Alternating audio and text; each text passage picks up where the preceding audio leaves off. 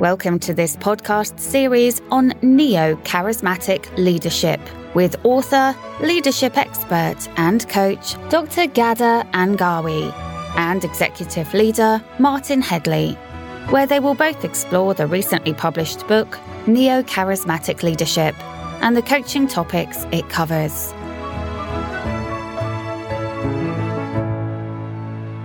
We have covered so far five behavioral roles in two stages. And we are today ready to move to the practical hands-on stage three devising means to achieve the vision. I'm excited because being a practical person, this is where I belong. so far, we have been setting the stage and now it's time to take action. They say it takes more fuel to launch a rocket than to keep it going. And I think we have been doing that so far. If we had launched right by doing the accurate and detailed assessment of the environment, which resulted in the ethical and challenging decision that will transform the life of the organization, and we have spent enough time formulating the shared vision with the people and articulating it, then the implementation becomes easier and we are ready to walk into the practical role without even thinking about it. Or maybe we have already done so so far. Yes, Ghadah, I'm uh, always intrigued by the smooth transition between the roles and how they overlap and consecutively take place. So I too tend to be very practical. So achieving the vision is, is always my favorite topic. But I think it's very important to realize that you know, none of these roles actually are consecutive, that they all blend into each other and we use them at different times. So I think it is true here that in many ways, the leader having already articulated the vision means they have already taken some level of risk. And the topic of this talk, taking personal risks, I think is something that really needs to be understood by any aspiring leader and it would be ideal if their followers also understood what it entails too. Yeah, taking personal risks has already taken place when the leader have announced the challenging decision. This role naturally occurs because it demands taking bold steps towards the transformation. So you know the transformation, you know what needs to happen, but once you announce it, that becomes a first step towards taking personal risks because people can say no to you.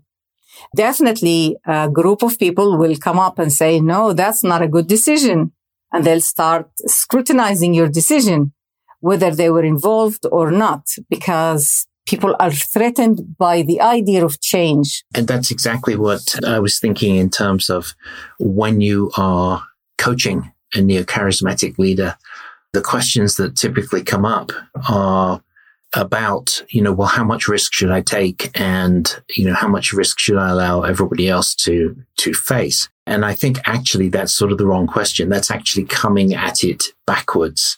We need to look at it from the front on. So what I think leaders do is they take personal calculated risks. There's a difference because I've added the word calculated. And if we take silly risks as leaders, we're likely to lose followers because they're going to consider us to be reckless. You know, reckless is for individuals, daredevils who really want to get us going, ooh and ah, and, and, and thrill us. Okay. But that's not for someone that we want to follow on the long course. Right? You're right that perhaps the greatest risk is the first one, just making the case for change. We're only going to be a leader if we're going to change something. You don't really need to be a leader in order not to change anything. I mean, if everything is going fine, you just need a good manager to keep things going. So we've already gone out there. We've already put some possibly physical risk. We've faced reputational risk and we've certainly risked upsetting the apple cart because we're saying something is going to be different. So when you think about it though, that's just table stakes for the leader. This is just what gets them into the game. You know, it's that risk that somebody says, oh, you know, they're, they're going to take a risk and I like the direction it's going in, so I might follow them.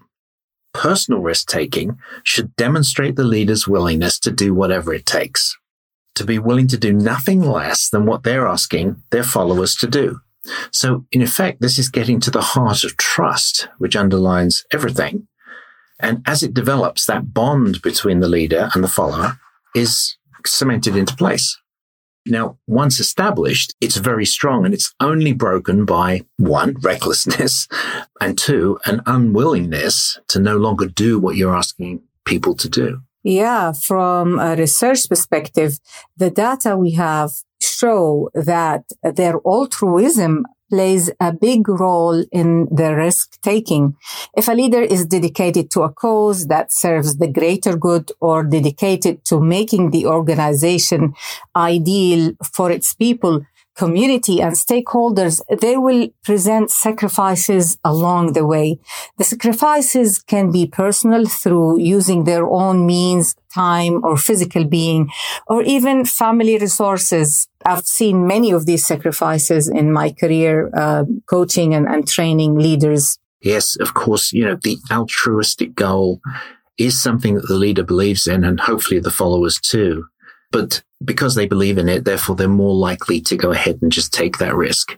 And you know, whenever you signal to anybody that you're going to do something different, there'll be those that want to follow you and there'll be those that want to decry you and, you know, bring you down and sort of argue with you, possibly because they're not on the same plane as you at that particular time. But more than just taking the risk, asking followers how they feel about the risk shows a willingness to share thoughts around a possibly high impact result. Okay. So very little focuses the mind quite like our own safety, physical, emotional, and reputational. And it opens us up to be vulnerable. As leaders, we are vulnerable now to our team. We're showing them that we're scared. Basically, we're willing to take a risk, but it's calculated and there's a concern. So it is a, as much the involvement of others in identifying, discussing, preparing mitigation, and having a plan B that binds the followers. An example of this, I think, is the recent trips to space by folks like Jeff Bezos and Richard Branson, leading into your analogy at the beginning that it takes more fuel to get a rocket out than it does to keep it going. But, you know, space travel is still very high risk. But these two individuals believed in their teams enough to go there themselves you know, what does that say to followers? Yeah, definitely. And I like the idea of calculated risks. But remember, we, in the beginning, in stage one, we have already done the calculation really well. We continue to do it throughout the second stage and it continues throughout the implementation. It is cyclic. So there is no chance that this leader is making um, a haphazard decision where they put their organization into a greater risk. They know that this is going to end well, but people are afraid and scared. And, and this is, it's funny that you mentioned fear because I think the opposite of taking personal risks is fear. And fear is part of your uh, thought patterns. It comes and goes and it comes and goes in different degrees in different people. And remember when we spoke about self-awareness as a prerequisite for successful and neo charismatic leadership, we spoke about the ability to recognize those self-talk or those thoughts that prevents you from taking the right decision or making your way through implementing that decision.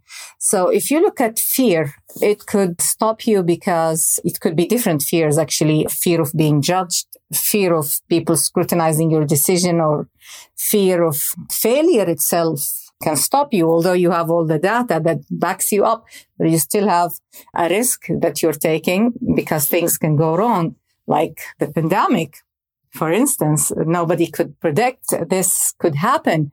So there is always a possibility of some kind of a crisis around the corner that can uh, put everything at risk. So not only that, putting yourself out there for others to criticize your decision or comment on your behavior is a byproduct of being a neo charismatic leader.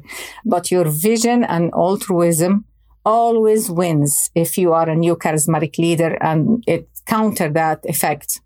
Yes, I agree very much that the leader at the very beginning calculated a lot of the risks. And that I think that, um, you know, that has to be done because if you don't do that before you make a big prediction of a change you're going to lead, then that's more wishful thinking than careful leadership But of course, we're in stage three. So here, the taking of a personal risk now has to be made explicit to the followers. So in a way, they're catching up with where you were right at the beginning. And I think that that is another way of, as I say, to building this trust between the leader, because without the trust, you're never going to be able to action anything. It's all just ideas and, and possibilities up to this point. So I agree when you're talking about the fact that you believe in your team because they're now following you. You think of Branson and Bezos, for example. They announced that they were going to space, but they sort of knew a long time in advance that there was a huge amount of planning. I mean, there's 15, 20 years worth of planning and knowledge that has gone into this sudden event.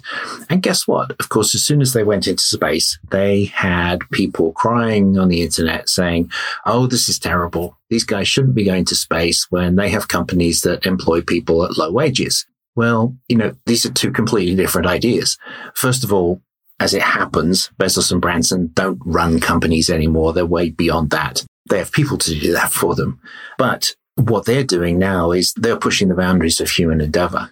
And this is a completely different thing. It's, there's always going to be sort of inequities like that. Just because these individuals had companies, I think these two individuals did have companies. That's how they got to be where they are. But that's got nothing to do with the kind of leadership they're doing now. So they're pushing boundaries, pushing frontiers and discovering a whole lot that will in turn generate a broader economy and more jobs. Jobs that we can only dream of today. We can't even specify what they're going to be. We just don't know. So the fact that they are experiencing this risk, if you like, and their team is going along with them makes them very vulnerable to physical, emotional and reputational harm. But they did it anyway. And this causes me to ask you a question. How do you see the issue of vulnerability play out in this role? Yeah, so it's, um, you know, very important to be able to be humble, to be able to expose yourself and your emotions, lead by emotions. Vulnerability means more than just taking personal risk. It means you're willing to share how you feel about that adventure or venture or decision or action and how you are going to overcome that emotion or navigate it or substitute it with another emotion. How you gonna demonstrate to others your ability to manage that risk internally. So that's number one. You are actually role modeling to everyone, human being around you who experiences a certain degree of personal risk in even sometimes speaking to you as a leader, they can feel that they're taking a risk. How can you make them comfortable enough by sharing your vulnerability?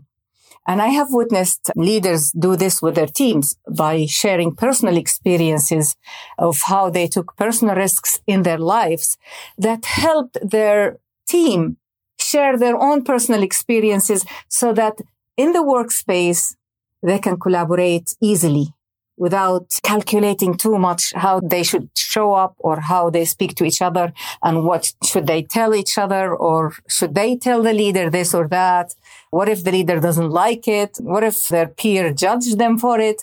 All this disappears if a leader starts sharing themselves and it is risky because it's not easy. We're not programmed to share ourselves with the public with people whom we know so little about or we know enough to trust them at work. But we kind of tend to be apprehensive about sharing how we feel about this or that. But when people see that you are a human being and you can share, you share the good moments, you share the bad moments, you share your failure, you share why you are fearful of taking this step. And once you start sharing it, it just becomes easy because all disappears and, and dissolves with trust, as you have just said. So sharing your vulnerability is really an important step in, in conquering taking personal risks and the fear of it. Great. Well, when I think about my youth, when I would go into an organization and I would you get an opportunity to talk to a leader, you just think for some reason that they are very powerful. Now, they might be, but you know, you have this feeling that they're powerful and they've got to be very careful And to me, it is very high risk even talking to them because they may think I'm silly. All right. Well, when that leader makes you feel comfortable and welcome and offers some vulnerability, you say, oh, wait a minute, I'm not, you know, I'm not that different. I'm at a different level in the organization and I have a much smaller role, but you know, this person is interested in, in what I'm saying. So that's, I think, a, a very good sign in a neo charismatic leader in that they've got to be involved with heart, mind and soul when they express that to the followers, they will then feel far more empowered to come back and help out. Because let's face it, it's all or nothing. If you're going to make change happen, you're going to make change happen or you're not. With carefully calculated steps, you can achieve the goal. Calculated risk taking leads the discussion in this podcast, but we can see how it brings out a lot of what we said in the prior episodes to bear on this subject. Yes. And it is important that before we end our discussion today, that we also bring it to reality. I'd like to give some examples of how you take a personal risk. You take a personal risk by leaving your office and walking down the corridors and speaking to normal people, people, ordinary people in the organization, people who do things for you and you, you've never got a chance to speak with them. There's also you being there all the time, early in the morning, speaking with people nicely and sharing with them their meals, asking them about how they feel about the organization. Are they happy? What is missing? Is there any challenges that they have that you can help them with? It's nothing that you plan. It just comes touching people's lives. I've even seen some of these leaders take uh, training courses with normal, ordinary people from uh, the security, say, or people who are uh, their admins. These kind of small acts show people that you are a human you're not just the leader. Nothing should show in front of you. It's really um, heart touching and it sends a message and it, it is a personal risk because you're not used to this and your team might object to why you're interfering with this or that. You shouldn't be doing these things. But I think this is what makes you a successful leader from research, from evidence, and from a human perspective, this is what it is that will help you become a neo charismatic leader. We are at the end of our episode and hopefully next time we can talk about individuals in small businesses and social entrepreneurs and how they can become uh, risk takers without fully encountering uh, hard uh, risks. Thank you very much for being with me, Martin, today and uh, see you next time. Thank you, Ghadah. Yes, and goodbye to the listeners. Ghadah and Martin, hope you enjoyed this episode. There is more information available at neocharismaticleadership.org. And if you would like to discuss coaching or training for yourself or your team, you can contact Ghadah and Martin through the website. We look forward to your participation next week. Until then, goodbye.